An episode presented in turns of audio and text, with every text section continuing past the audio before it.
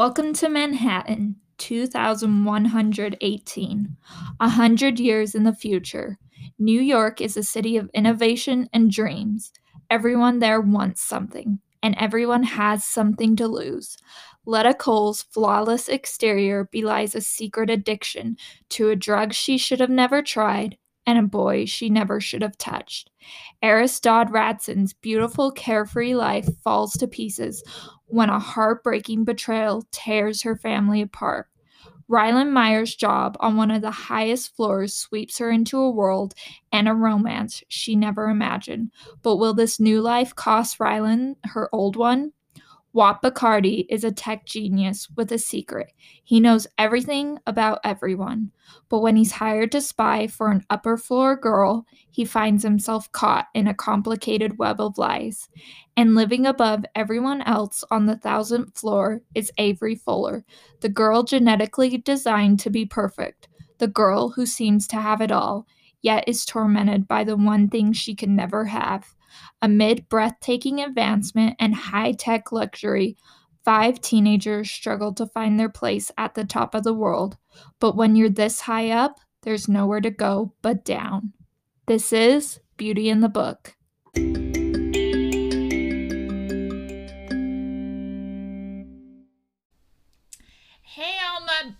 Babes out there. Thanks for joining us again on Beauty in the Book. This is Chelsea. This is Kinsey. And this is Morgan. I thought I'd try this episode with like a new introduction versus just hey, because I feel like I sound a little creepy. You know? Sometimes. Hey guys. Hey, I sound stoned today. I'm not stoned. I'm just off my meds and my mind's a little like fuzzy. oh, really? Yeah, I haven't like remembered to fill my meds. You do that a lot. I know, and it like messes with my brain like so bad. It feels like it's like my brain is like vibrating. Mm, I don't right? know if and like things so. You get that too? Oh yeah. Oh my gosh, Kate! I thought I was like going No. crazy or having like needing to have like brain surgery. No. because I'm like my brain just like feels so fuzzy and stuff when I get off my anxiety Yeah. meds. And then like And- it feels like there's the the wall outlet and the plug and it's like when you can't Yeah. when at night you're trying to plug in your charger and you just keep missing the outlet. Oh. exactly. That's it. That's how it feels. Oh my gosh. I'm so glad I'm not the only one. I thought I was going crazy because my mom's like vibrating. And I even asked Dave about that because, you know, he's like a nurse. Yeah. And he's just like, I, I don't know what to tell you. I'm like, okay, I'm going Alright. crazy. No, I totally get it. My, if I take if I don't take my anxiety, my brain feels like it's vibrating and just serious like mind fog. Oh my gosh. Maybe that's why it I makes feel me this feel way today. Because I'm just like, I'm exhausted this Dude, week. same. And I'm not even off my meds. I think I just need to like get my meds upped because I think I just need to go on vacation. so do I. I only have a month and a half left. I hate you so much. But I'm gonna get you something for your birthday from there. You are? Of course. Oh my gosh, I'm so happy. Wait, when are you going on vacation? April fifteenth. Oh, okay, good. You'll be there for my bridal shower. Yes. we- Oh, when is that? Um, we were going to do it the 17th, but um, I changed it to the week after because it's like my birthday weekend. Yeah. And my mom's like, "Well, we're celebrating you." I'm like, "What if I don't want to go to a bridal shower on my birthday weekend?" Wow, I just sounded like stupid. I what if it. I don't want to go to a bridal I shower for me? You get, get me? it. You got me? it. Okay. So, what are you doing for it? When's the exact day? Yeah. Sorry. um, I don't know, but it's like early April. So Early April. Okay. Yeah. cool. Some- Just let me know because the I need a 15th. request off. And come back the twentieth. So exciting. Kinsey's going to Disney World. If you didn't know that, we're all jealous of her. All jelly. all jealous. Although, like, I like saw this post. You know, I just see like clickbait every time I like log into Google, where it's like Disneyland is like opening up soon. Okay, there are guidelines starting to be put into place for uh, California amusement parks. There's no legit date of when it'll open. I knew it was just clickbait. Freak. I'm so glad I didn't click on it. Yeah, that's just clickbait.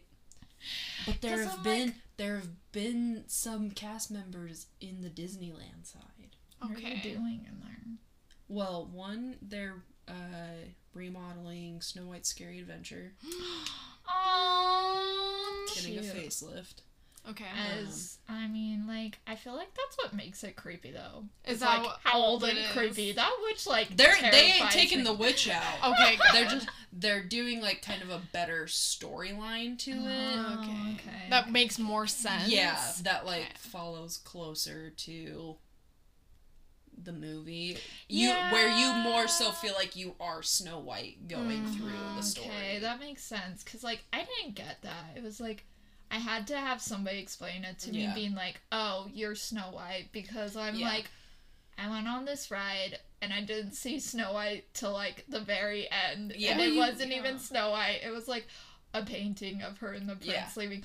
Oh, oh, my gosh. I was just gonna. I was waiting to talk about it. So oh my gosh. Freaking Snow White Scary Adventures. Me and Morgan Horrifying. rode on the one in Disneyland Paris. Kidding you not, the animatronics at the end of that ride of Snow White and the Prince are so Horrifying. creepy. I feel like so I've freaking laughable. pictures. Like, go and look it up. Let me- It's yeah. terrifying, and you're like, Well, they look like Barbie dolls. Yeah. First of all. It doesn't even look like the Disney characters, which is so funny because, like, at the beginning of the ride, you see Snow White and she looks like from the cartoon, and then you reach the end of the ride and you're just like, And it's like they just kind of gave up. Yeah. I'm like, what The hair heck? is so nasty. It's They, like- so freaking creepy. I'm serious. They didn't like, have enough in the stop budget. what you're doing right now. Go look up Disneyland Paris Snow White ride. It's like creepy as all get out. That's fine. Like, look at that. Ooh. Yeah. Ooh. Give me that. Yeah. That is. Like, I think you can scroll That's, through. that's like a mannequin. Yeah. That's not even an animatronic. That is a mannequin. Well, That the arm would, like, move like in, this. H That's and what I'm saying. I feel like they literally gave up because she looks like Snow White at the beginning, and then at the end of the ride, you see that freaking It monstrosity, looks- and you're like, It what? literally so Ooh, it that's looks awful. exactly like the same one in Disneyland, like in California, at the beginning, yeah, and then it just goes to that. yeah. And me and Chelsea were just sitting there like, this is the scariest part of this whole. the witch terrifies me, but That- the that ending, today. I like They what? legit just look like plastic yeah, mannequins. they look like Barbie dolls, just enlarged. so freaking weird. The horse even looks awful. Yeah. Like the whole thing is bad. it's it's really terrible. Ooh. Yeah. Thanks. I wanted to talk about that. I was just waiting because I was like, oh my gosh, like, oh. we literally had it click in our same. ride yeah, at the same like time, it was 'cause, you know, horrifying. terrifying. Terrible wigs, terrible everything. Um, this is a book podcast. Yeah. It is, but I have one more thing about Okay. Disneyland. okay. let's hear it. This is my other passion besides books is Disney. Yes. They're also updating the Jungle Cruise. Oh. So they're taking away the Aboriginals because it's You know. Yeah. it's kind of Mhm. offensive. You know. Yeah. Uh, and so they're doing just like a little bit of a different storyline, following more of the skippers of the boats. Oh. okay. So they're basically just focusing on their story, quote unquote. Oh, okay. Well, I'm interested. The concept art is interesting. Once that opens up, we'll have to go see it. Um, They're we'll revamping go the one- See it all the time. They're revamping the one in Disneyland and Disney World. Oh, Okay. cool. Are Okay. the animatronic animals still gonna be there? Yeah. Oh, okay. Yeah, they're actually adding more animatronic animals. Yes! It's like like one of the skipper boats gets capsized by a whole bunch of monkeys and Ooh. Yeah. Oh my gosh, not even going to lie, when I was a kid, I thought they were like real animals. So Oh, I was kind of freaked out when like the hippopotamus Right. like lunges. I'm like, this is where I die. Like, I'm I full on screamed, right like, here. Horror. The tiger always kind of creeped me out at like the beginning of the ride. exactly. Kind of creeped me out at least. It's But then I was also like tiger. I know. I'm like animals, but why do I feel like something's going to like come out of the water and drag me down? Um, not even Right. going to lie. That's how I, I filmed was- Pirates of the Caribbean. Yes, I was so terrified that like I still am. I won't sit on the I edge. don't sit on the ends either because I feel like it's going like one of these days they're going to go off of the Curse of the Black Pearl. Right? And Yes. Have like the freaking skeletons. skeletons climbing out Yes. of the water. You could not pay me enough. This is one of my favorite rides, but mm-hmm. that is like my constant fear. yeah. Right? I'm like, I mean, I don't know what is my deal. Like animatronics kind of freak me out. Not I mean, going to same. lie. Not gonna lie. I mean, like. I'm like terrified to ride on the Matterhorn now that they've like updated the Yetis in it. but it's so much cooler. I know. You I hated wanna go- riding it before. I know, because I didn't know they didn't move back then, but now they do, and I'm so scared to go back on Yeah. because I'm like, I know this isn't real. Okay, guys, But- I have to tell you the funniest story about Chelsea. we were in Disneyland when we were younger, and we were on the Matterhorn bobsleds, and it was her first time on it, and we were riding with my parents, and she's like covering her ears and her eyes, not holding on to anything. Let me mind oh, you, Oh, the dear. safety system in Matterhorn is not great. No, It's no. I'm like, I could have literally just gotten like a severe case of Of whiplash. whiplash. I'm pretty sure you got like a minor case of whiplash by the end of it, and then she like came off the ride in tears.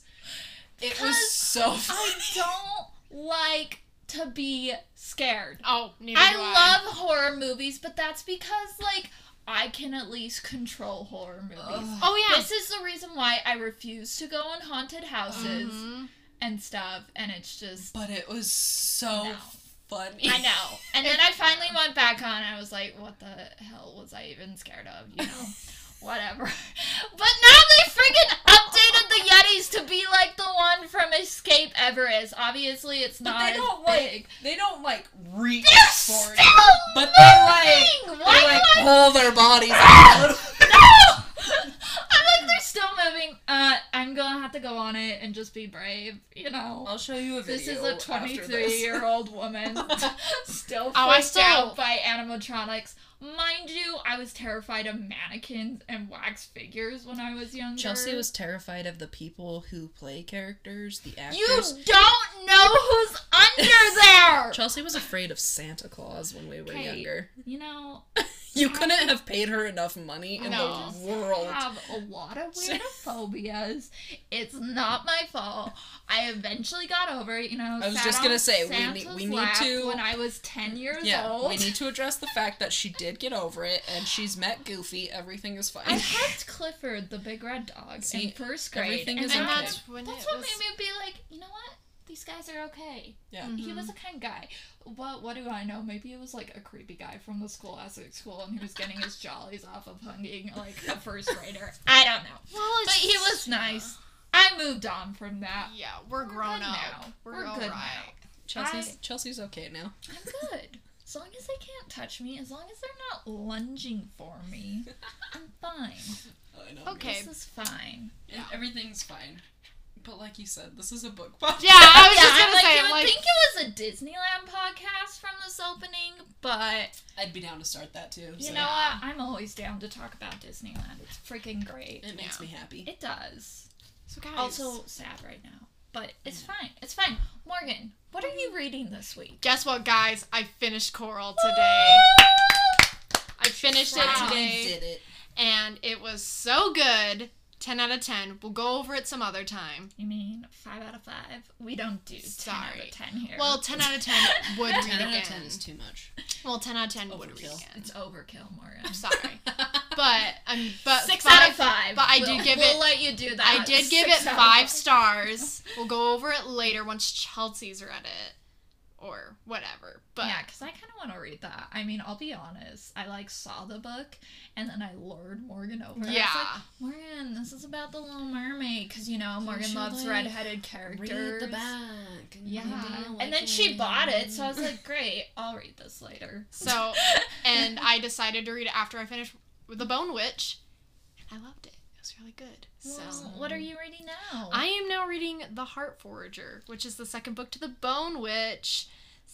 Finally. Yes, we're here. No, But at least I bought all the books. I have all the books, Yeah. so I can start whenever. Although it should be acknow- acknowledged that Morgan bought the third book thinking that it was was, the the second second book.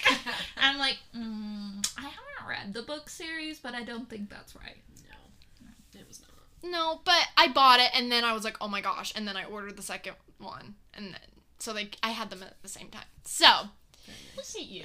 I Very just nice was for just like, I can't have this one and then just sitting there. It's just no. I feel So. you. I feel you. It's weird.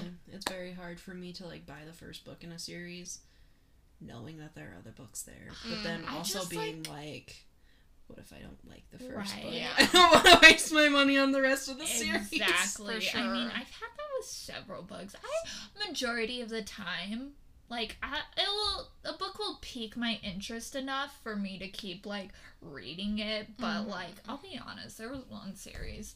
I think it was called like the first book was called Wake, and I'm like, you either it's like. You either sink or swim with like mermaid books and stuff. Yeah, it's really they can either be really good or or really, really, bad. bad. cheesy and stuff. And I read this book because I saw the cover for I think it was like the third book, and it looked really cool. And I was like, "Yo, I want to read these book series," and so I read the first book, and that was like the first time that I was like, "I hate the storyline." I was actually not rooting for the main characters to stay together. I'm like, "No, I don't like this." Yeah. so That's funny. gave up on that. Yeah. Um, Kinsey, what are you reading? I'm still on Girl Serpent Thorn, but I've at least moved. We are 55% of the way done with the book.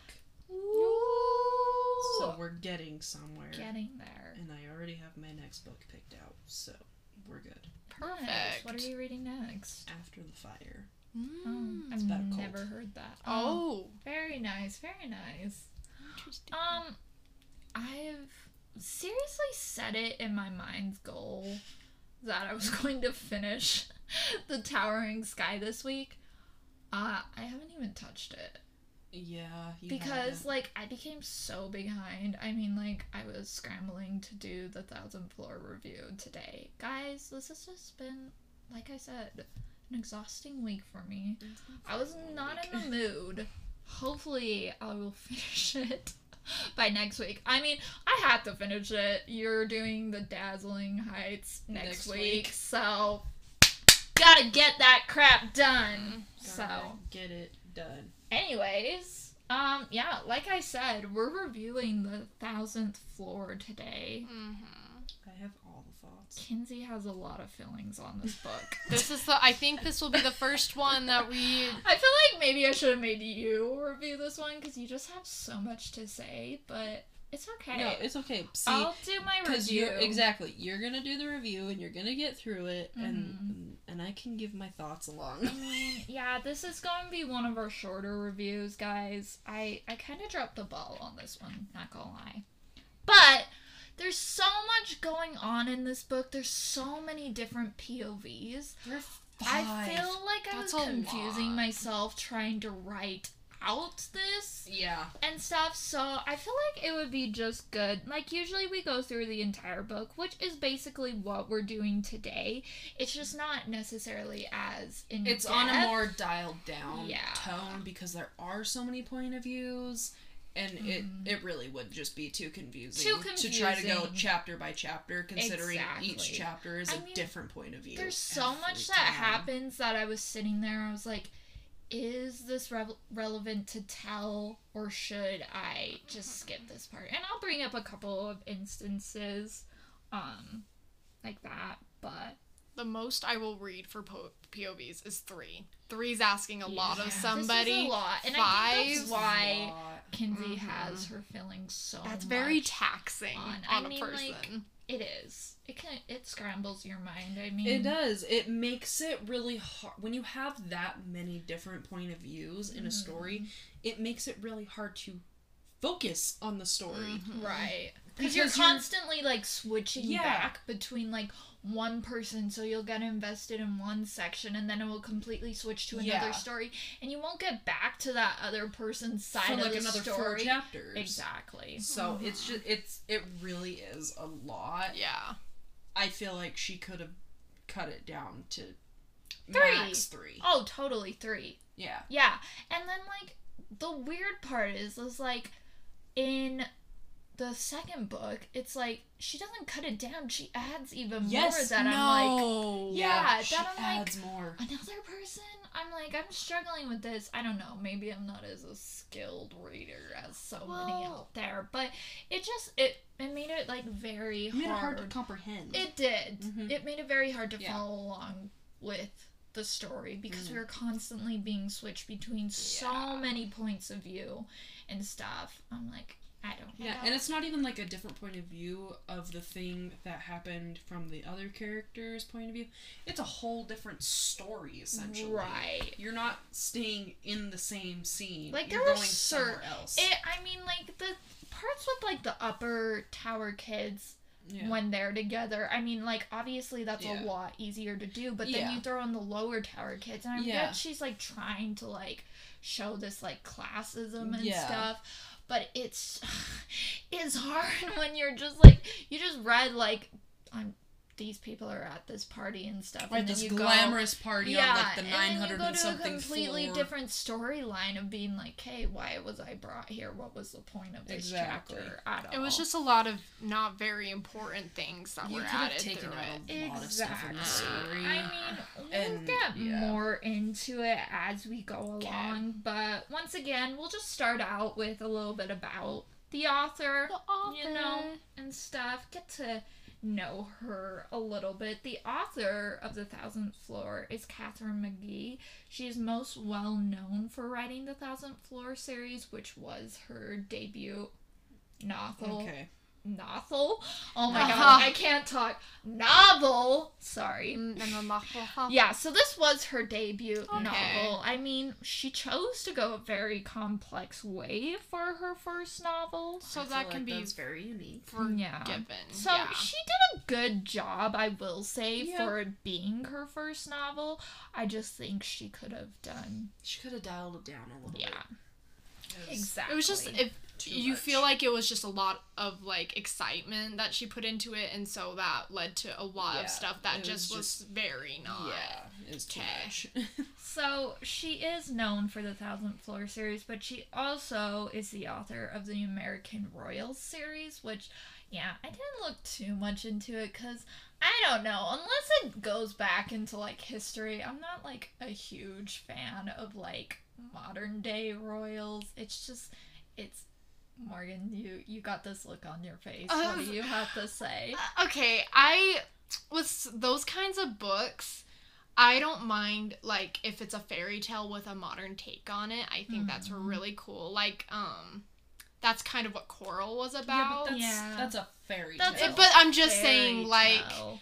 I but I'm just saying like I don't mind those kinds, but if it's like a historical I don't think this is historical. It's just like it's like a Princess Diaries situation, which I like freaking love. Oh, Princess movie. Diaries. Never thought to read the books. Didn't even know it was based off of a book. I But was just like I don't know. I American just- Royals is what if America had a royal family? That's Oh, really? Oh. yeah. oh, okay. So it's kind of like a futuristic book, I guess you could say.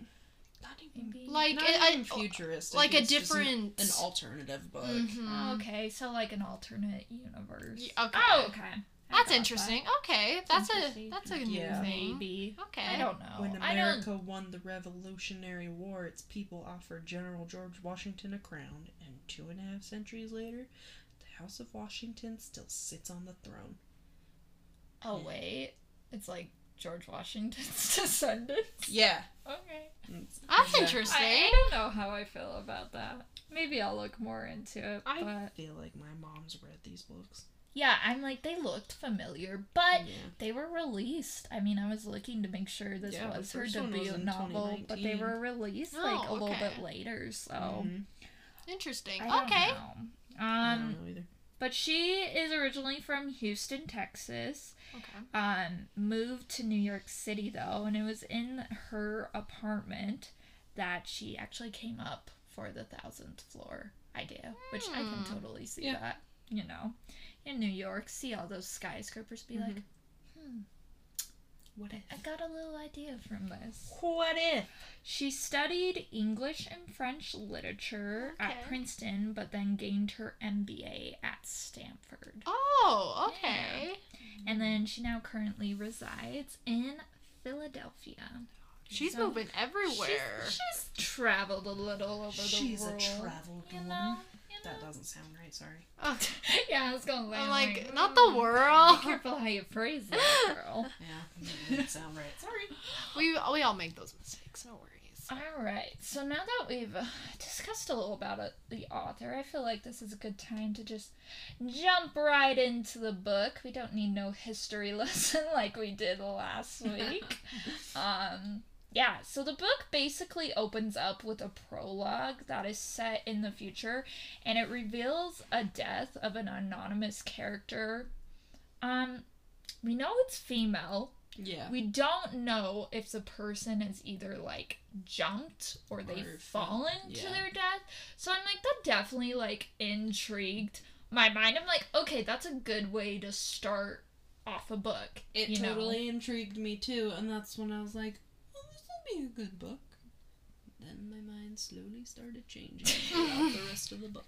It evolved. Exactly, because I'm like, that definitely like gave me being like, mm, It was a really strong opening with like a really weak ending. Right. Oof. Yeah. Yeah. I mean, the ending's a little interesting. The I ending is a little see it interesting. coming. No, And I'll explain why um, later on as we get through the book. I mean, but yeah. So we are we are um just set up with that like Yeah. little like tidbit of like this is going to happen Yeah. and stuff just and or these are the events that are going to like lead Mm. up to this happening Yep. so, like we said, there's several different points of view throughout this book. The first one we are introduced to is um, Avery Fuller, who is a genetically modified girl. So, basically, like her parents created her in a test tube, they took the best parts of each into them and made her into this, like, most beautiful, Oh, perfect person. She's the most beautiful girl in the tower. She's literally perfect. Yeah. So like the gold people in Guardians of the Galaxy. Yeah, man. Yeah, Pretty much. Exactly. Pretty Okay. much, exactly. Yeah, she's just like perfect. Perfect. Which uh, a couple times through the book, by the description of her parents, they're like Kind all have like yeah, they're like really ugly, and I'm like, you got the. How did you get the genes from that? from that? I mean, I guess if you like dabble in genes a lot, you know, Experimentation, yeah. whatever, we're Cost going to get this like get beautiful her. girl. But it's like it's described that her parents like they both have like brown hair. I mean, it even says her mom's hair is like super frizzy right? at the beginning of the Mm. book. So I'm like, how did you get a girl with like this like corn silk blonde hair? Yeah. I mean, I guess. Genetic mutation. Once again, genetics. You got blonde hair somewhere in the family. Somewhere. They might have added something else here and there. Who knows? Yeah. But yeah, so obviously if her parents were wealthy enough to make this like beautiful baby, they're basically like the richest people in the tower and They stuff. are the richest people in yeah, the tower. they reside on the thousandth floor. And Okay. there's only Floor. one penthouse on the that's thousandth floor. And you later come to find out that um, Avery Fuller's father is basically the one who initiated the project of building like These mega this towers. mega towers where Oh. like so many people live in. Like they've basically like made these towers to be like Full functioning cities. yes. Oof. So, like, Central Park resides on an entire floor, um, along with the neighborhood of Central Park.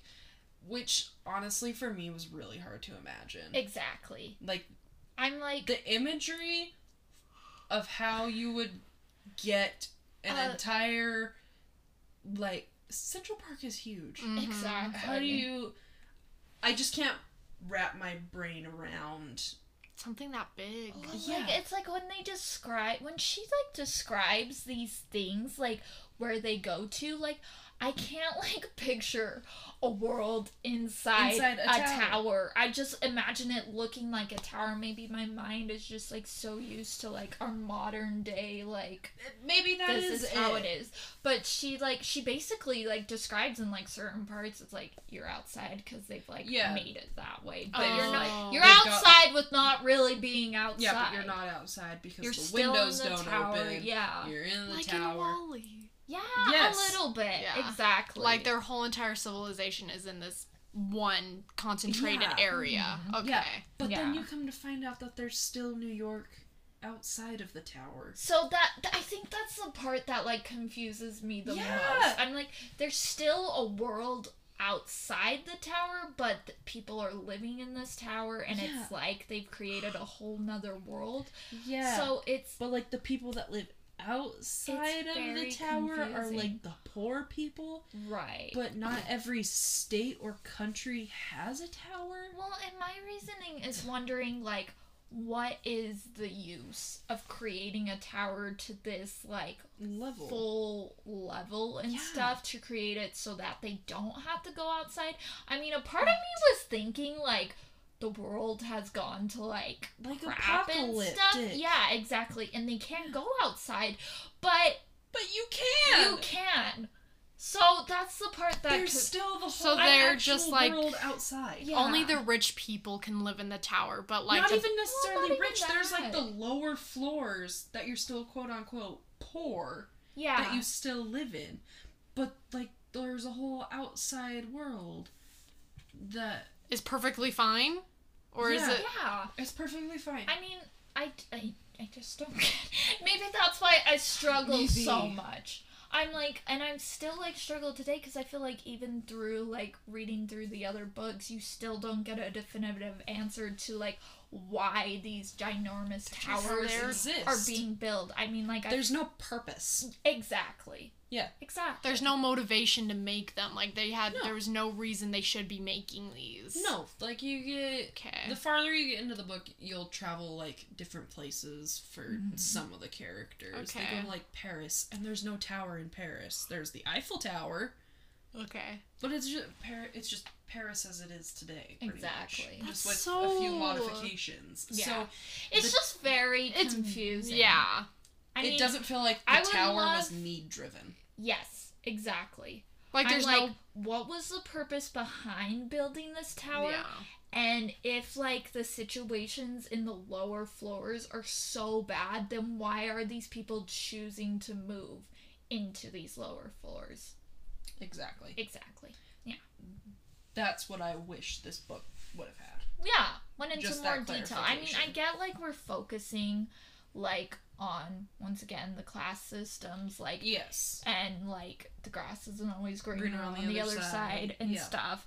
But if you're creating this whole other entire world, you Yeah. need to kind of give me an explanation as to Yeah. why we're doing this Yeah. so that I can visualize it in my Mhm. mind. Yeah, because because I, I, had a really with hard time. a lot of futuristic books. I mean, there's this like one book, Under the Never Sky, where like basically like the world is like Mhm. decaying around them. yeah. So they live in like these compounds that are kind of They're like called moles. That's Yeah, what their nickname it's is. stuff. But like, But I was able to imagine this because I'm like, she gave me like the reasoning why they were put in these towers. What was yeah. It, yeah? It well, just it just a lot more sense. like there was Then- reasoning why they had to be built. Like there was like I feel like they should have had like a more of like a political agenda of like what or like just something that just made sense Mhm. because they had to do it for survival. yeah, And so if they're just Yeah. there just because that's a little bit off Yeah. to me. Well, and, exactly. like, and we'll get into like book two, where California is in a bubble yeah, for a specific reason, Okay. but there was a they reason. never clarify the reason though. It was like pollution. Pollution, yeah, but then it's like, why is it specifically designated to California? Right. Why isn't it outreach I to mean- the But rest? still, at least there was like a semblance of a reason why it was Right. built in the first place. Exactly. Whereas you never get that with the towers. No. It's like, I They're like, just there. and obviously, like pollution is a problem in California, But it's also a Wouldn't- really big problem in New York. but that's what I'm putting out there. I mean, like, wouldn't like building a tower on this scale, where you have so many things inside it, make the condition outside? Worse. Yes. Yeah. Exactly. Yeah. All right. It That's just what I think, they're too. just causing Maybe their we own think too much. But these are the things that I wanted answered. well, a little bit more about Avery. She enjoys gardening and country music, which, wow, love country. Never meet a character that loves country music. Interesting that you So- garden inside a tower. Once again, Exactly. Like, There's a whole ecosystem. are you gardening on the thousandth floor? There's a But- whole ecosystem to it. Obviously, this girl is tired of only being noticed for her looks and complimented. I mean, like, reading through the book, you notice, like, the vast majority of her friends are only with her because of how she looks. And even the guys that go out with her. Yeah. I mean, you're the most beautiful girl in the world, of course, the majority of people that are is only there? going to like you is because of your looks and stuff. This looks is and your this is where it gets a little problematic though because it is like revealed in the first chapter she's like climbing up to the roof and just contemplating stuff and then she starts thinking of like the one person she truly loves the only person that really like sees her for herself is this boy named Atlas who we come to find out is her brother. Yep incest is not best. I mean go further into the book you find out that he not- is adopted, so they're, they're not, not blood. biologically related. But But that's still wrong. It's legally they are brother and sister. Yes. Yeah. I mean, and she feels this need to hide it from everyone. So she, She obviously knows knows, wrong. in the back of her mind this is wrong. I've considered this person who I've grown up with to be my brother, but yet I have these feelings of yeah. I'm in love with him. No. It's Right? gross. She just does it anyways. No Yeah. moral compass, I see. yeah. Like that's It just it's gross. I don't It's know how you could I don't know. grow up with an adoptive brother and be all like like you said, this is my brother. Exactly. I grew up with him. But still have yucky, icky Thoughts feelings for for I get it's not incest, but it feels like incest. when you are legally brother and sister, that's how you are. Right. Like there's there's no other it's illegal. Like that's not And I don't get if this is was like the feeling she was trying to coax out of us. If this was the point, being like she knows it's wrong, but y'all know it's wrong and stuff. It's this is why romance. it's problematic, but I don't know. That's what makes her whole character problematic for me and why I don't like her. I will let you guys all know that right now. I do not like Avery. I mean, Avery is. She's a very like problematic girl. She's an annoying She's character. a little bit. Um, yeah. Uh, we also come to find out that Atlas has kind of been MIA for the last year. He just basically like took off. Mm-hmm. Doesn't let doesn't keep in contact with anyone. Doesn't let anyone know where he is, where he's Okay. been and stuff. Which, I mean, I'll put it out here too. I hate Atlas. Uh huh. He is like the worst possible human being there ever is. He's so scummy One, gross. he just like picks up and leaves without telling anyone. Mhm. And then go a little bit further on in the book, he just shows up at this party. Just out of the blue. Yeah. Nobody knew he was coming back. Or Doesn't where he's and like been. when people ask him being like, "Hey, where have you been? Like what's been going on?" He just kind of like dances around yeah, the question without like actually answering Yeah. the question and stuff. Which brings us in to our next character, Okay. who is I call her Letta. Kinsey calls her. I call her Lita. We looked up the pronunciation. It came out as Leda, so God, I, I, I. I guess it's Leda. I guess. Listen to your heart, guys. Um, she is Avery's best friend. She is one of the upper class people that live on the higher floor. She lives on yeah, she lives on the 962nd floor okay. with her um very rich parents, her dad, Everett Nope, nope, nope. That's someone else. Um Yeah. No. her parents. Um, I was thinking of something else. Someone else. You're- Sorry. yeah. She lives on the higher floor, but unlike Avery, Letta was not born into wealth. Oh my gosh, Leda. Sorry, guys, was not born into wealth. Her parents worked like very hard to get where they are, okay. so it's kind of a situation where they started at the bottom, but moved all their way to the top Mm-hmm. which aud- automatically just causes a lot of pressure on Yeah, this character because sh obviously her parents worked up to the way to the top, so they expect the most Mm-hmm. of her and stuff. Um, this also doesn't help her situation.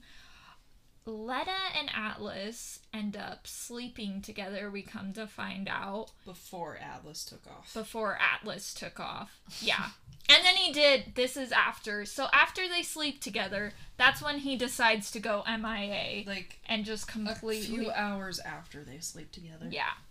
So just like, obviously, this girl becomes um crazy depressed and obsessed over him, driving her to become addicted to this certain drug called ex- I don't know how to pronounce it. I pronounced it exetanephrine. That is definitely not it. How would you?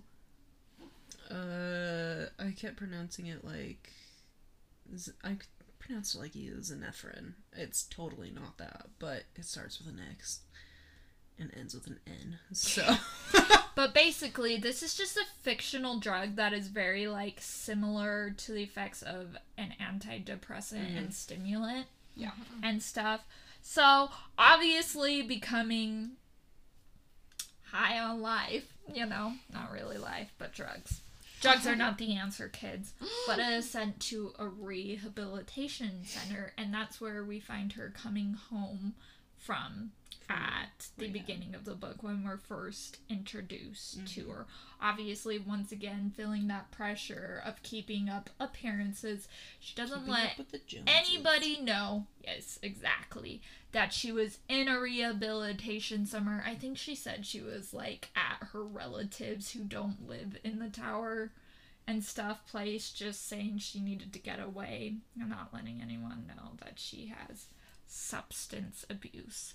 However once again bringing up atlas that fine young man he just f's with her emotions. Can i just put it out there? He shows up at this random party. She obviously confronts him Yeah. and is like what's the deal? What?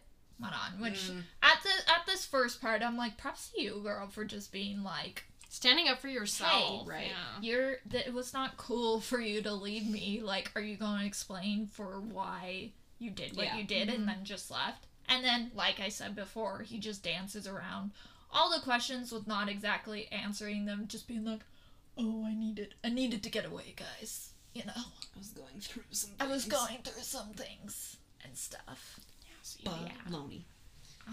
he's the worst I hate him. He's the worst.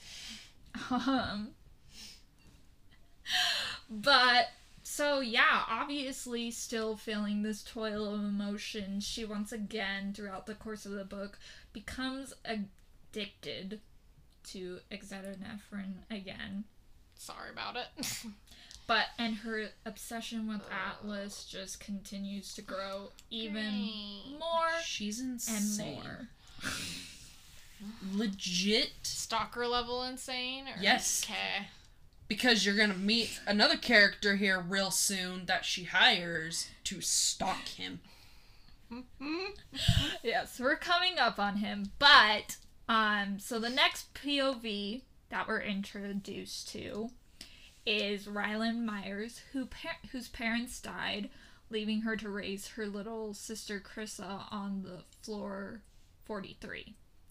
So, So she's a down tower. this is another problematic problem I have with this book. How is, I believe she's 16, 16 or 17, Mhm. able to maintain an apartment in this floor and take care of her sister without being a legal adult. because in certain states, on a legal standpoint, uh, you can get emancipated at the age of 16. So, oh, is that what happened in this case? well, so since both of her parents died and she's 16, so technically of legal age to be emancipated, uh, you can therefore become a quote unquote legal adult. Is that what happened? Yeah. Oh, okay. Well, problem solved. Because Problem remember, solved. she doesn't go to school, she gets a job Yeah. instead. Yes. So, Okay. Still, like a Well, lot. That's really taxing on a Oh, it Um, is. seventeen-year-old girl. Obviously. I mean, girls got problems. Yeah. She is struggling to pay rent. She's struggling to keep with up with all her debts and stuff. And yeah, so obviously to like help with that, she takes on a job with one of the guys named Cord Anderton. I believe it is kept pronouncing Anderton. Yeah. Anderton as his maid. Yeah. That was Oh. a little Which is very weird. Did you need a maid in Also, can I just like acknowledge that when they said maid during the book, I imagined her in one of those like skimpy maid French Halloween costumes. French maid outfits. Even though that's not what she wore, it just like seemed so skeevy. it did. When I mean, it doesn't start out as a maid service. The party that I was talking about, the Adley, Atlas. Adl- oh my gosh, Atlas. I can't say his name. Atlas shows up at is Cord Anderton's party. He throws this like back to school party every, year. and stuff. So he contacts her trying to get in contact with, with her, her, mother mom, because she used to clean the Andertons' house. family's mm. apartment and stuff. So, but She obviously did. her mom's dead. So she takes up the responsibility and seeing how much she made just that one night of working for him and stuff, she goes back to him and basically is like, Permanent full-time maid. yeah. Yeah. And he's like, he's another character that I have a little bit of a soft spot for because he's a little understanding in the first book. Do I necessarily like him in the second book? No. No. But he remembers her because her mom cleaned his apartment. They obviously knew each other growing up. Great, things are all good. He offers her a job. Hey. But throughout the course of the book, she slowly starts to fall in love with Cord. Which is another problematic thing because she has a boyfriend, a very serious one named Mm-hmm. Yes. Hiram. How Hiral. old is this dude? It's Hiral. Is Hi- There's no M at the end of that. I went Riverdale, okay. like, because I remembered it was H I, and then I went Riverdale instead of Hiral. Oh. Ugh, I It should be acknowledged. Yes, her boyfriend Hiral has a job as like one of the cable operators yeah, in the of the elevator. They yeah, maintenance. Sorry, I don't know why I said cable. So he like goes into the elevator and fixes everything, which is a very Important job. important job, but also risky job. Mhm. You know I mean? If you fall, you, you're pretty much screwed. But he doesn't make that much money, so this guy also is in this review I read.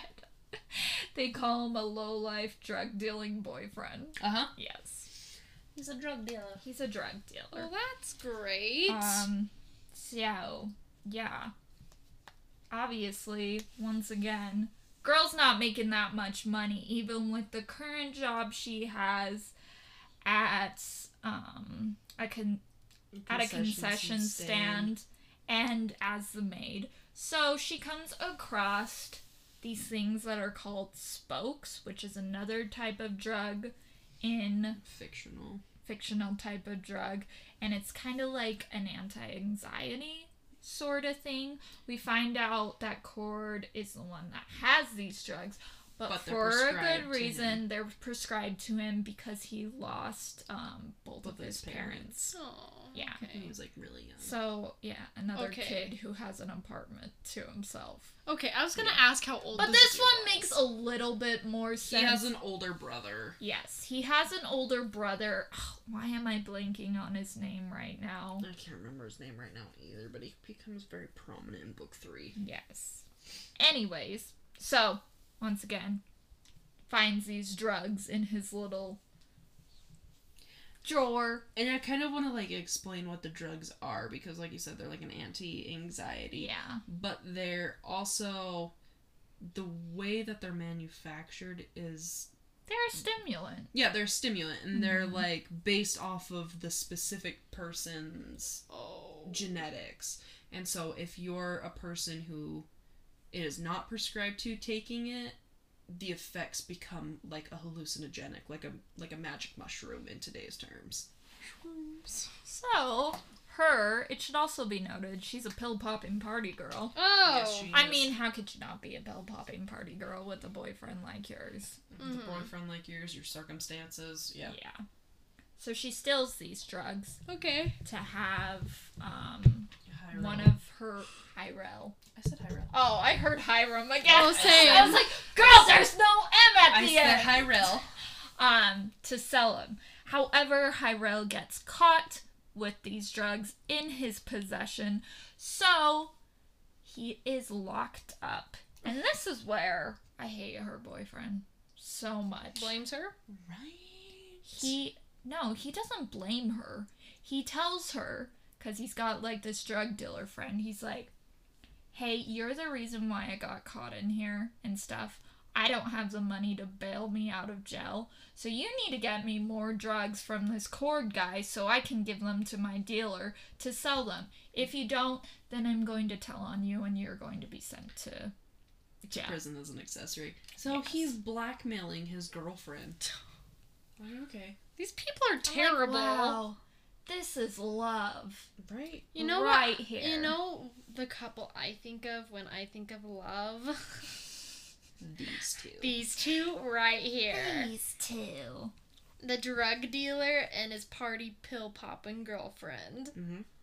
Pretty much. Great. Yeah. Yeah. They there's so many problematic characters and I like try to understand them, I do too. But But some of them it's it just makes very it hard. very hard. so once again, girl goes back, steals the drugs, and she's caught by Cord's older brother. Is it Bryce? Is Yes! name? Oh my gosh, yes, I remembered it. I was like, it just Yes. popped in my head. All douchebags are named Bryce. Can we just like right? put that out there? why. Yeah. Oh my gosh, yes. They're just all named Bryce. Right. So I'm like, he catches her. Basically, is like, I don't like the relationship you have with my brother. You need to quit, break up with him, basically not get into contact with him again. Otherwise, I'm going to tell him that you're still in the drugs. Uh-huh. So she breaks up with him. You know, life is great. Whatever. um, our next point of view that we're introduced to is Eris Dodd Rancid. Rancid? Rancid. Rancid. I don't know. that where I got one rancid. Rancid. My brain kept doing that the entire time reading this book. I'm like, it's not it. It's rancid. Like, Um, it's- it should be acknowledged she's not necessarily like gorgeous and beautiful. She's relatively normal and stuff, but she's okay with how she looks. Mhm. Like in this futuristic world, they're like teens are basically allowed to get genetic modifications to make them beautiful, and she's like, you know. I like who I am. and Aw. Stuff. I think the only thing she gets modified is she gets like gold flecks in her eyes. added to her eyes. Yeah, which Like in the color, so like she's got hazel eyes, and then they add like gold specking. Oh, okay. yeah. So it's not It's terrible. basically like wearing color It's not contacts. terrible, like, yeah. Just permanent. Yeah. Yeah. Okay. So she's good pretty, for her. Yeah, I'm like good for you. Loving girl. yourself. She's content with her life. Mhm. She lives on the 985th floor, so she's not in the lower section. For sure. She's friends with Avery and Leda. I mean, when you first do meet Eris, you're kind of like, this girl seems like Another step. a brat. Yeah, and Really? stuff. Yeah. But the more you get to know her, the more she like just becomes like a very like down to earth and very Mhm, like especially with what happens to her character. later. So yeah, after like the party that is thrown at the Andertons' place, she discovers that she's not actually related to this man she's believed to be Her her father and stuff. It comes to our knowledge that her mother cheated on her father. Yeah. And so she is not the daughter of him, but actually the daughter of Letta Cole's dad. Mm-hmm. Yeah. So Letta and Eris are half sisters, Yeah. and they hate each other. And they hate each other, even though they're like friends. They're frenemies. they are. They're like. They're I'll hang out with you and like I'll talk to you, but I don't like it. So obviously her father's pretty upset with this thing. And this is kind of like a douchebag move though. He makes them like move out of their apartment that they all share together and they have to move down to the one of the lower floors and stuff. It's like It's it's very like it's like floor thirteen. yeah, I think that's Oh, it. Yeah, yeah. it's like super low, not what she's used to and stuff.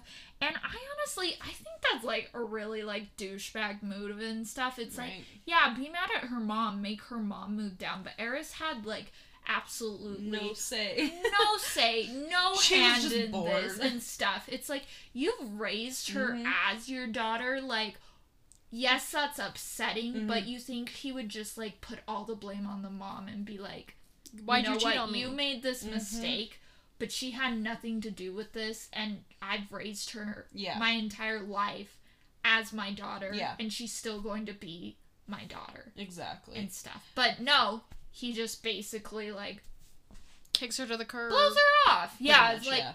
you're not my child, so You're not of my blood, so and I don't. get how you're they found out too is in order for her to get her inheritance right Mhm. for whenever yeah, because he's like this like famous plastic surgeon. yeah so Okay. he obviously is quite wealthy quite wealthy. um one of the stipulations for her to get her inheritance is she has to do like a DNA test for it to be valid and that's how they find out that Oof. she's not his kid So, yeah, screwed up life. But then also on top of that, we know that Eris likes boys, but she comes to the realization that she also likes girls Mhm. after um meeting this girl named Bart. Oh my gosh, I read her last name first. Mariel Oh my gosh, I can't pronounce this. Valkensuelos? Valkensuelos.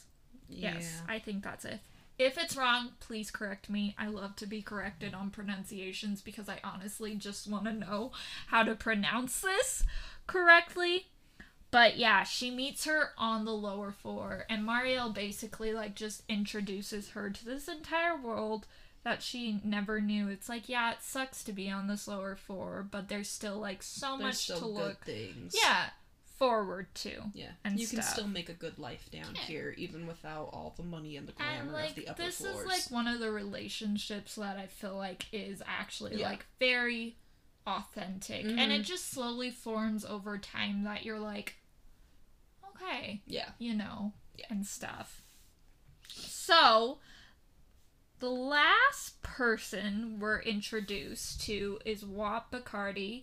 He's a tech genius and professional hacker who is the one that is hired by Letta to spy on Atlas and stuff.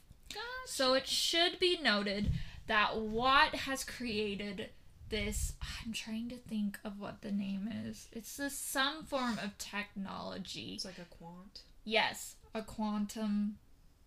Mm, I don't know.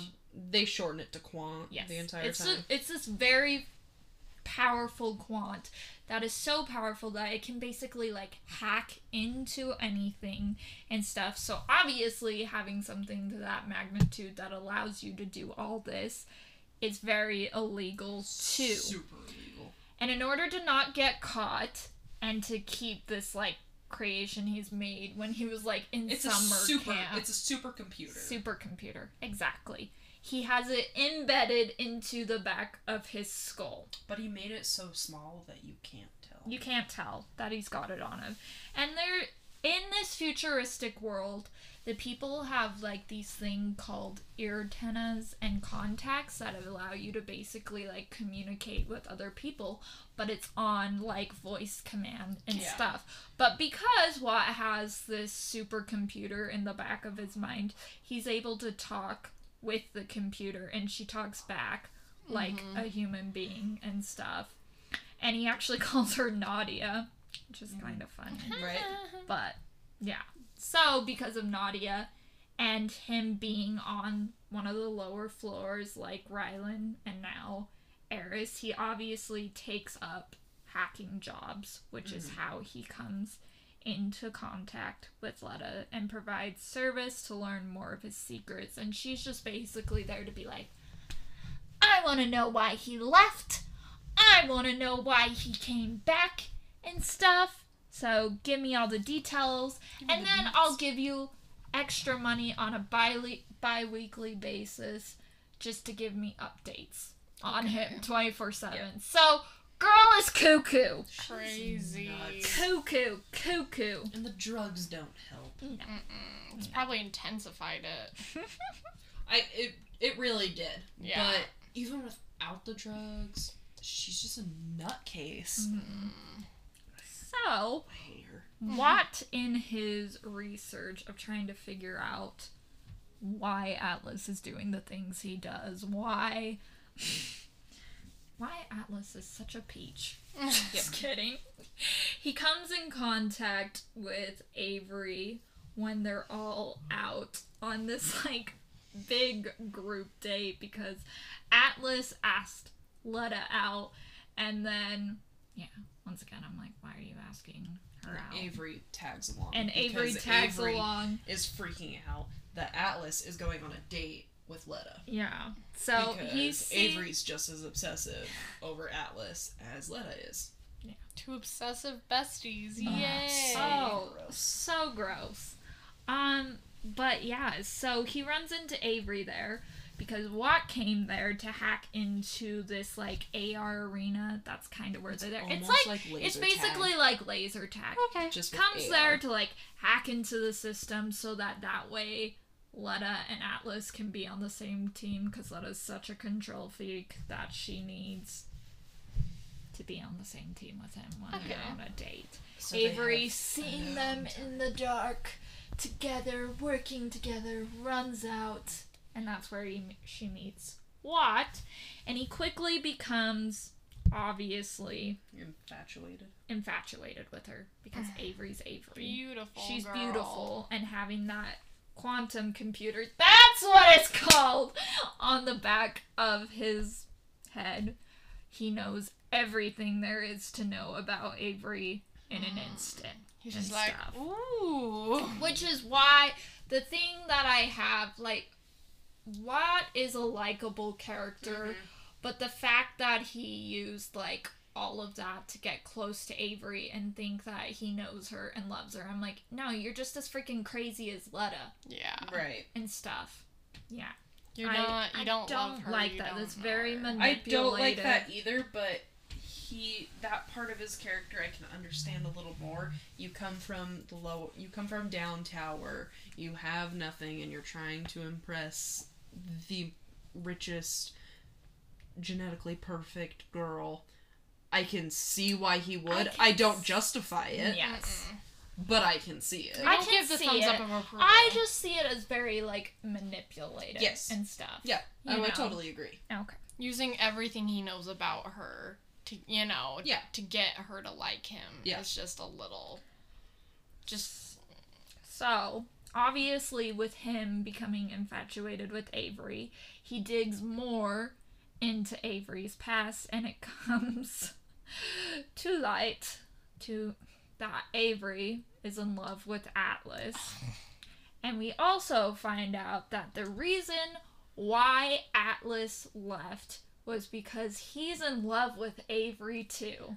And he came back because he can't hide his feelings for her either. Oh. Yeah. this is where I say Atlas is a freaking douchebag. Like, you know, you have freaking feelings for Avery, but still you're toying with Leda, Uh-huh. who you slept with, then left, and then are trying to use her as basically like a beard Yep. to be like, yes, I don't have feelings for my sister. Huh? He's the worst. He's the He the worst, worst. possible He human totally being. I worst. hate him so much, and I have absolutely no idea why Avery is No. so infatuated or Leda. That's why I have no sympathy for Avery. No. I have no sympathy for They're whatever happens to her. so literally screwed up in Yeah. the head, it's ridiculous. Yeah. I literally I have zero sympathy for her. So, Watt being upset clearly because he thinks he's in love with Avery tells everything to Leda, which basically comes to a boiling point where we find ourselves at a party thrown by Atlas and Avery because, you know, maybe they're like, oh, we're together. Let's celebrate our love. That's what I felt like it was. much. Um, we find all five protagonists. Oh my gosh, guys, I'm so sorry. I cannot talk tonight. I know what I'm saying in my head, and then it doesn't come out right. We find all the five protagonists ending up on the top of the thousandth floor roof. Leda arrives to the party, obviously very enraged by the relationship going on between Avery and Atlas because and coked out pretty much. yeah, you know, she's just high on life once again. She's angry because she has a thing for Atlas, and Avery's is like one of her best friends. And you know what? I don't blame her a little bit. Mm-hmm. I mean, obviously, don't come but to she's a still party. in that case. Obviously, high when you're upset, knowing the information you just found out. She's high and angry. Yes. And it also should be noted that yes, Eris and Leda are half sisters, but Eris is the only one that knows. Hmm. So when she sees Eris meeting up with her father, she thinks that Eris and her father are having an affair. Yeah. So that just like amplifies the hate towards Eris. So obviously, this combination of anger, Leda is thinking she's losing her best friend. She just lost the guy she.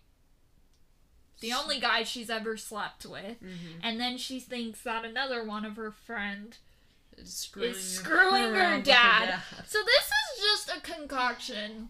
A storm of crap is going to happen. I thought freaking Wicked Saints was confusing. yeah. This is hurting no, this is head. even more confusing. Like I wanna.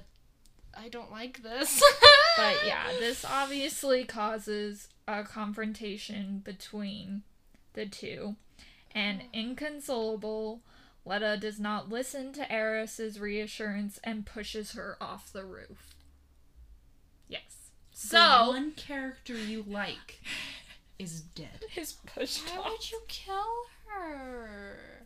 because Because Leda's Leda's coked out of her mind. She's upset. She's Why couldn't she just have stumbled backwards and that, that be mm. no. No, So this obviously reveals who the fell person off was. the building? that fell off the building. And I'll be honest, when I first read that part, I thought it was Avery. Oh, I and totally I thought, thought it she was had Avery. jumped off the roof. oh, I totally did it, and honestly, I because would've you been okay know with it. the Kenzie. I hate Avery. I know. I hate. I'm sorry. too. I have no sympathy for the character. I But- cannot be empathetic. Here's my towards her. reasoning for why. When we're first introduced to Avery, she is like it is le- makes her seem like yes she has everything, but she's not happy with her life at Yeah. all. So you obviously think that this is going to drive her to, to jump. yes, which Yeah. is sad. It is But- sad. Clearly, that's not the case because Atlas owns up to loving her, which is oh my gosh. It I'm sorry, I know I keep bringing this up, but this is so freaking disgusting. Like, I can't even handle Yeah. it. By it's- law, they are legally siblings. Yeah, like it's part of the story that I can't get over, no. and is literally the driving plot point from books one to three, Yes. and it drives me I mean, nuts. I feel like this is a good instance where Eris' death like reveals the delusionary effects of substance abuse, Yeah. jealousy, anger, and stuff. So all of the themes that are represented throughout the book are just showed in that one instance. yeah, they've all And stuff. they've all come to a clashing end. Yes. Which I did appreciate. I do That. too. But it leaves us on a cliffhanger because we have Eris who just fell off the roof. We've got Leda, Watt, Rylin, and Avery up all on the roof seeing what just What just happened. happened? Leda, obviously in distress because she's still coped out of her mind, is like, We're not going to tell everyone. And if you tell anyone, I'm going to tell everyone all of your secrets. Yeah. Hosa. Yeah, she's just Too very- much She's blackmail. I shouldn't Yeah. say that. She's just crazy, and I don't like her. Yeah, and sh- stuff. The yes. drugs have gotten too much into her head, and Yeah. it's mm-hmm. just not. No. It's not a good thing. No. But that is how our book ends, and leaves it up to book two. Honestly, it says cliffhanger, but I felt like this could have been a standalone book. Yeah. I totally agree. Books I two and see it. three. There was no need for books two and three. I mean, she got, like I said, she got her point across very good at the end, where Yeah. like everything just comes together. It could have ended like that. Yeah. We find out who dies at the end. Exactly. We find out that yes, even though you have everything, Yeah. That doesn't mean you are that happy. doesn't, Doesn't mean, mean that happy. their life is perfect. Mhm. It doesn't mean that you're happy. Yeah. And crap still happens exactly. and stuff. It's like I said, the grass is always greener on the other side. Yeah. You don't see the crap people are going through in their actual Yeah. lives. Exactly. So I feel like she got her point across in this one Mm-hmm. book. And by adding the two other books, she ruined what she built up One in this book. hundred percent. Yes. I totally agree with that because reading books two and three, I just sat there the whole time and was like, "This is so interesting. you wonder, you wonder, like, what is the point of this? yeah, like at the end of this first book i was very like satisfied Yeah. and that's why i think i originally gave it a five star rating Yeah. on goodreads Yeah. and stuff because i'm like she did a very good job of combining everything together at the end however reviewing yes are there like problematic things that i'm like yeah, what is the reasoning Yeah. for this and stuff. But it was still overall a pretty decent book. Was it a little confusing yeah, with all the so many POVs that she added into this? Yes, but Yeah. was it a good representation of what she was going for? yeah. Absolutely. I totally agree. It's a very good representation of mental illness, substance abuse, love and loss, Jealousy. jealousy. Totally get those points across, like you said. Mhm. and it really it could have ended on this first book like you said we got the resolution of who died how they died why it happened Mhm. And those are the big things That all these kids are just basically messed up people Yeah. and they need therapy. exactly Yes. like you said grass is not always greener on Mm-hmm. the other side and i feel like her continuing on the story from books two and three really did ruin the points that she made in the first book Exactly. because then you lose those components of mental illness, substance abuse. I feel like it just became a way to like make more money. It did. It became a sob story. Yes, especially exactly. for Avery.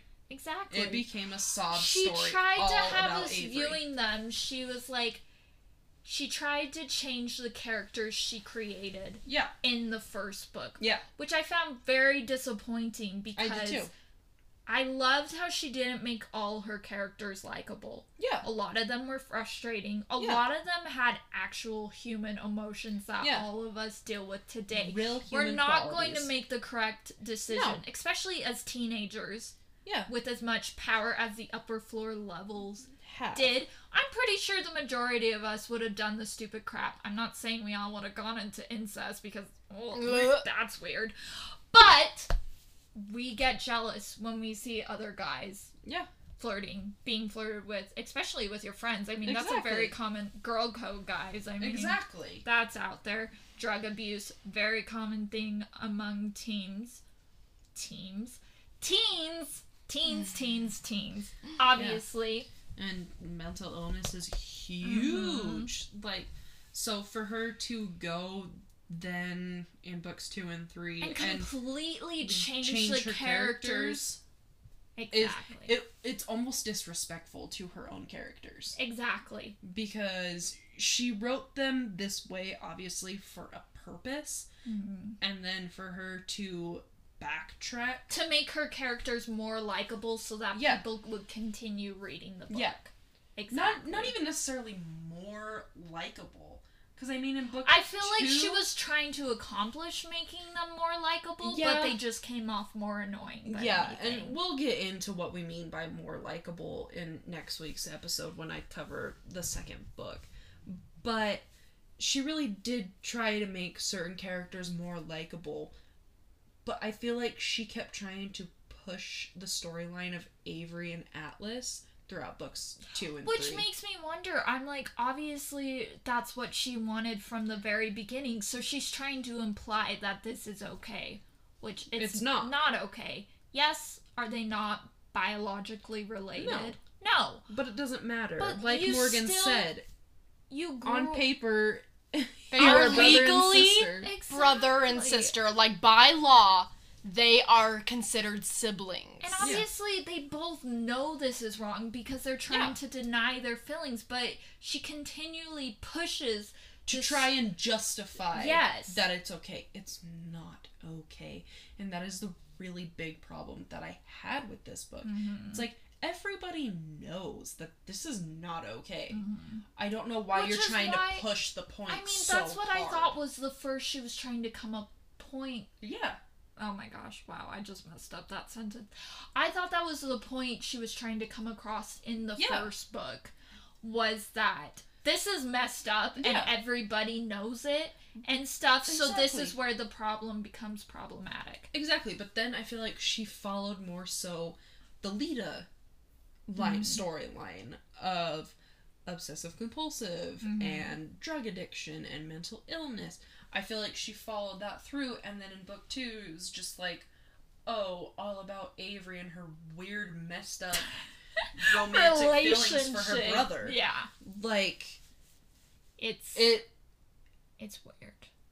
it's weird, and I hate it. Yeah.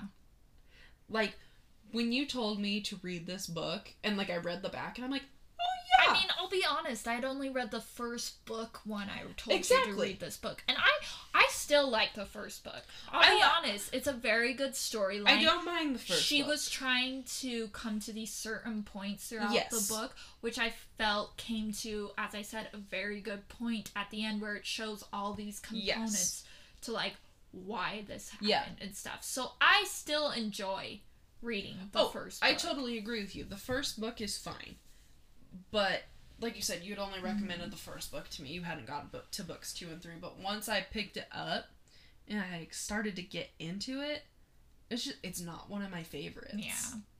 like I totally appreciate the plots or the, more more so the subplots Mhm. because they're all different stories if we're being honest that culminate into one story at the end of the book. Right. And so I totally appreciate that.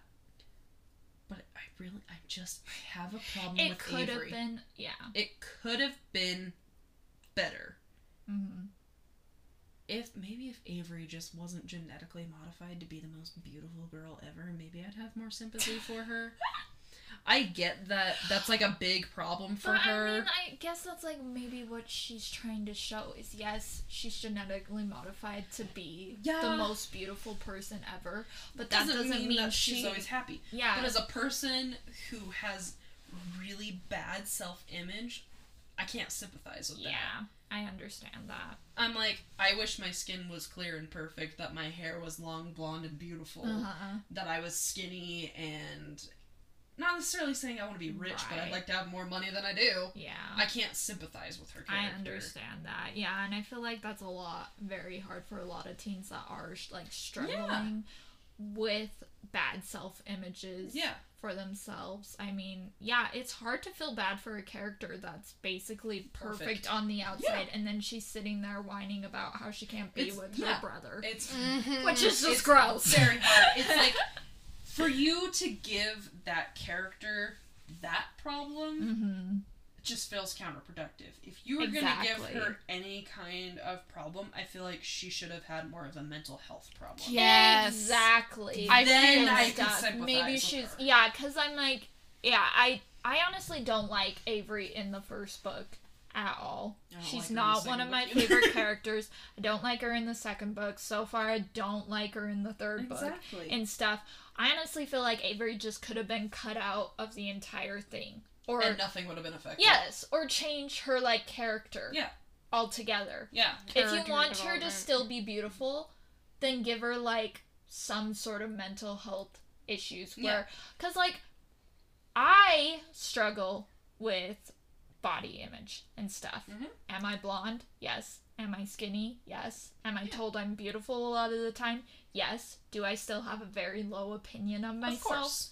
Yes. 100%. And stuff, which I felt like that would have been a very more Yes. realistic thing Yes. because a lot of people don't realize even Yeah. if you are like seen to be as pretty as beautiful Yes. as coveted and stuff that doesn't mean that we don't have body Exactly. images ourselves if i gain five pounds i feel like i'm fat I and stuff which totally probably you. comes offensive to other people, No. but we all have our own issues. And I feel like that was what she was trying to convey But with this book, not. but giving Avery the perfect girl the issue of being like in, In love, with, her, brother. Yeah, that's I can't feel no. bad for her. No. I can't feel bad for really anything that happens to her. to her. Because the thing that happens to her is like It's oh, not no. sad, it's gross. Exactly. Yes. And that's why I I can't deal with her. No. Like, do I love Leda? No. But can I understand Is she her more character relatable? more? Exactly. Yes, because a she has of mental health and drug abuse issues. I can totally relate to her Mhm. character more than I could to Avery's. I can Exactly. sympathize with Leda a lot more. Even though she's messed up. Oh, but totally. There's so many people out here in the real world who are messed up. Mhm. like a woman scorned. Yes, full on. exactly. Mhm. That's what I'm saying. I'm like, I don't like Leda as a character. No. She's like the worst possible human being. Oh Yeah. yeah. But do I still feel for her during certain times in the book? Yes, so much. Especially when I. This is what once again why I say at. I hate Atlas so much is when he's freaking playing with her emotions. Yeah. He knows he loves Avery. He knows that he has feelings for her, but once again, he's using Leda as a beard to cover up Mhm. and hide these feelings and stuff. And he knows what he's done to her. He knows he took her virginity, and he's still going to play these stupid games with Yep. her. people I- aren't born crazy they grow into it Mhm. it's Yeah. like just constantly being thrown into this ring of like people just a lot of backlash and a lot of just like she feels rejected almost and Yeah. so i can So relate once to again, that Like yeah Kinsey said, is she the most likable character? No. Is she relatable? yes, yes very much so. Mhm. Yeah. And stuff. And that's like the biggest issue that I have with the book. With the book. Yeah. Like you said, you could have cut Avery You could have out. cut Avery out or given her a, A different, different- problem than being in love with your brother. Exactly. The girl that has everything doesn't have everything. she can't She have can't her brother Have her brother. I'm like, ew. What? What is that? Right. That's not an issue. No, that's, not an issue. That's just her being full of herself and wanting what she can't have. Exactly. And so I just. Yeah. Yeah. I feel like I've made my point as best I can. We've gotten our feelings out. Now, with that being said, I feel like this is a good time for reviews. I think I'll start off with this Go for it. because listening to the podcast, I haven't given my review first in a hot minute. So, give your review um, first. like I said, I originally gave this a five star review. Once again, because like yes, I did feel like it gave so many different things to the book where it dealt with substance abuse, it dealt with jealousy, it dealt with yes, you may have everything, but that doesn't Mhm. mean your life is going to be perfect. Not implying Avery no, I'm just thinking any of, of the like- up towers. Yes, Yeah. exactly. And stuff. And so I really like how it all came together to show in that one point Mhm. at the end. Now, going back through and seeing certain problems, would I give it a five star rating? No, I'd more give it so a four and stuff. Because it's still, it was a very good book, especially for it being her first Yeah, book. Yeah. So, for me, it was a four. I agree. Let's hear from Morgan. Morgan. Who hasn't read the book? Her brain hurts. I keep jumping back and forth. It's coming for a 2.5 or a 3. oh my gosh. Like, honestly, We're give the next two books like a negative four. yeah. It Okay, I haven't read the book again like you said, but just from listening to it, I think I'm to give it a 3. Maureen doesn't like books that make her head hurt. They make my head hurt or make me I feel don't blame you. extremely uncomfortable. Like this whole time, I was like moving around. I just wanted to crawl out of my own skin. It's just, I think I'm gonna give it a three. Okay. Only because I do like the relatable characters. Mhm. Like, not everybody's perfect. I Mhm. really liked that. But what's really pissing me off is not even that she's in love with her brother. I think that's disgusting. Why the heck are there towers just in the middle with nothing? Like, Yeah. Yeah. I have to I have to have that in any Mhm. book there has to be a reason like in Divergent there like the whole world went to crap so they're like experimentation in this little area Right. Hunger Games there was a gigantic war so they separated into districts and like there has to be a motive for Yeah. why this is the way it is, and Yep. it never got to the no point. and I It never will either. and that just that's that's what's knocking it down for me is that they never talk about it like hearing you guys saying that they never talk about it it just makes me so uncomfortable But this once again like proves my point of why this could have been a standalone book. yes that's then I wouldn't be mhm. sitting here searching for all these questions Mhm. of being like, okay, why is this happening? I If it was just a standalone book, you know Yeah. her point would have just been to get across the certain themes that we've Yeah. brought in. Well, and But she decided to turn this into a series. So if you're doing that, you obviously have to give us answers you to need everything. to give us answers. Things need to be need driven. Yes. If Yes. they're not need driven, why are they there? They could have Mhm. been pulled. well, and then also, I've read a lot of mental illness books and a lot of like I've read I Was Here and again Coral. Like Yeah. I've read both of those books, standalone books, and I loved that because they got to the point and it was made clear for why things needed to well, happen. Well, it's just and- like in our last book, House of Salt and Sorrow. Yes. Another standalone book. It came to everything it was meant to Mhm. come to in still like a timely fashion that Mhm. didn't have me wondering like why Mhm. what was why is this Mhm. the way it is? Yeah. Yeah, and for stuff. sure. Yeah. And that's just I have a lot of like if it has to do with like a lot of like substance abuse, mental health, like all that stuff, I don't like unless the storyline has built a lot more like it has a lot more added to it instead of just like a bunch of people's lives in a tower. In a you know, tower. it's just it just it reminds me of keeping up with the Kardashians or something. like, Oh my god, Yeah. I think you're right. yeah, for sure. You're Like it just it reminds me of like a bunch of rich people that has their issues. Right. And so I just I don't relate to that kind of drama Yeah. either. Like I've never been a fan of that kind of stuff. Um, I love keeping up with the Kardashians, not because I like the Kardashians, like but I humans. the drama. You like the drama. Like that's also why you guys liked watching Jersey Shore growing up and stuff like That's that. That's why I- Jersey Shore still. I watch Family Like- Vacation. Exactly. That's so, why I watch The Bachelor. Come on. and but I've I never just love to see people making fools of themselves. It makes me feel better but about knowing myself. me, I've never been able to connect to shows like Yeah. that. Oh, I don't And- necessarily connect. I just like to watch Yeah. other people's lives be messy. But like reading a book, I probably not gonna lie would have gotten bored halfway through and jumped onto another book. Yeah. And that's just the type of reader I am. It's not like I try and get through books, but if I don't, if I strongly just don't like it and I feel like I'm wasting my time, I will not continue. Well, I'll be honest. This is why it's taken me so Mhm. long to read the series. I finished the first book in 2018. I finished the second book in 2019, and I've just barely gotten to the third Yeah. book. It's because like a part of me is still interested by this, yeah. and then there's that other part of me that's like, I don't want to read this. I think I finished the trilogy because I'm a completist. Yeah. Did I necessarily want to read books two or three? Actually, no. I wanted to read book two because it had better reviews than book three. Did I want to read book three? Well, they still No. sell book two in Yeah. Barnes and Noble. You can't find book three No. in Barnes and Noble. I had to order a copy online, Yeah. which I hate doing because if y'all know me, I love to keep my books in pristine Yeah. condition. So when I go into a Barnes and Noble, I literally just search through the Mhm. stack trying Same. to find the best copy. But unfortunately, I had to order it online, and it came with an ink stain and crinkled pages at the back.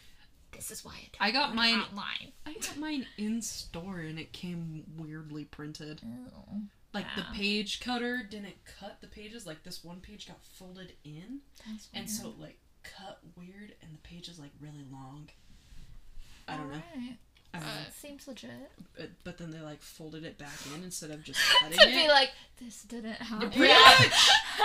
Yeah, Pretty much. So that's why I gave it a three. I liked the characters. I think that it was really fascinating that she decided to do five points of views. Mhm. I like that they were relatable, and that's why I got a little higher, but not extremely high. Right. But again, I have a big problem with random towers just being there just because. And of Morgan course, hates random towers. Let that be noted. Also, no incest, please. Incest Let's, is not best. No. Let's not do that. Like, I would rather not have you daydreaming about having sex with your legal brother. Like, that's just not. Yep. I don't Just like not that. down for that. I Mm-mm. mean, I'm glad it wasn't her like biological brother, because I'll be honest, That would've made me read even that more fir- when you bone. read that first chapter, it doesn't imply that they're adopted siblings until like a little bit further on. So Then you're I sitting, probably would have hated you're sitting more. there for a good minute, being like, "Girl wants to f her Her brother. brother." But again, Yeah. you don't know if they're biological or not because So that I they probably- change point of view so fast. Yes, exactly. Nothing against the author. Just. I think it was well done for a first book. Yes, I think that's very cool that she decided to do that. she do definitely that. made it unique. Mhm. Like I've never heard of anything like Yeah. this. So props to her for making it very Mhm. different. Just not one of my favorites. Alright. From and I haven't even read it. It's just not.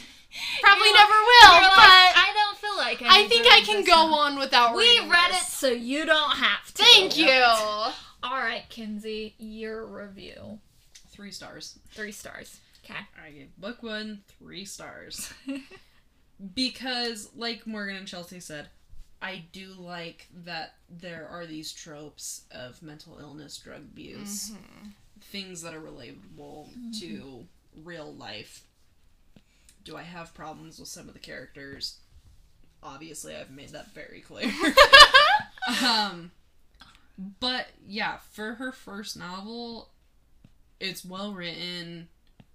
You can tell that she did research. I don't feel like she did enough research Yes. into world building Mhm. because like morgan said there's no point really to the Mhm. towers. There's never a description why we have these towers. Mhm. If we would have had that description, maybe I would have given it like three and a half. But because we don't, and they don't feel the tower doesn't really feel pertinent to the plot, Yeah. Yeah. I just can't. Mm-mm. So, yeah, I have a lot more thoughts on books two and three. we'll get to those. We'll get there. Week. Um, but yeah, so with my four star rating, Morgan's three star rating, and Kinsey's three star rating, that actually brings us to a 3.33 rating. So, this is definitely one of our lowest books It we have lowest. reviewed so far. I believe all the books we've reviewed have been in the four star category, Four whereas above, this yeah. one Yeah, I have it all written. dropped Yeah. to a three star. This is our lowest book officially. But since it is, it did reach three stars or higher, we will be doing a makeup look, which I'm kind of excited for because I had a pretty good idea. So I was hoping this book would get a three or a, a little Mhm. bit higher. So that way I could do the look. But I only have an idea for the first book and have no idea for the two other books, so hopefully they don't I- get Oh, higher than a no, three. like- I'm just kidding. Maybe wouldn't- I wouldn't get your We'll see. If you want to see those makeup looks, though, you can follow us on our Instagram page at beauty underscore and the dot book. I have not posted the look for House and Salt and Sorrows yet. I am so excited for this look, but like I said, my brain has been a little bit muddy today. You'll probably see it by the time this episode comes out Yes. because I am getting extensions put in my hair on Saturday, and I think this look would be perfect to have long hair in. But yeah, Kinsey, if they want to follow you, where can they reach you at? You can follow me at Kenzie underscore reads underscore on Instagram. And then you can follow me. Who are you? My name is Morgan. Sorry. Who is this? Who is this? My name is Morgan. You can follow me at Boris underscore Watts 16. That is my Instagram and my TikTok handle. So if you want to see some funny Nice. vids, go and follow me Go on follow TikTok. Boris. Boris is great. Mm, Chels, fun where times. can they find you? Um, know. if you are just interested in seeing more of my makeup looks that aren't book inspired, you can follow me at Chels underscore Watts underscore Beauty. I do hair, I do makeup, I do it all. That sounds so cute. Just so. Um, but yeah, like we said, next week we will be reviewing the Dazzling Heights, which Kinsey will be doing our review for us. She is going to have more to say I have a lot more to say. on this book series. It will be better laid out because she she's she's so good. And my review of Towering Sky will be a lot better. I promise you guys. I feel like this was decent. I feel like it was decent. We had a lot to say, you know. mm-hmm. I feel like as so- we have an. Uh, if we have enough to say, we're good. We filled up an hour. We're good. We're so good. Everything's we got fine. this. But yeah, thank you for joining us, guys. We'll see you all next time. Bye. Bye. Bye.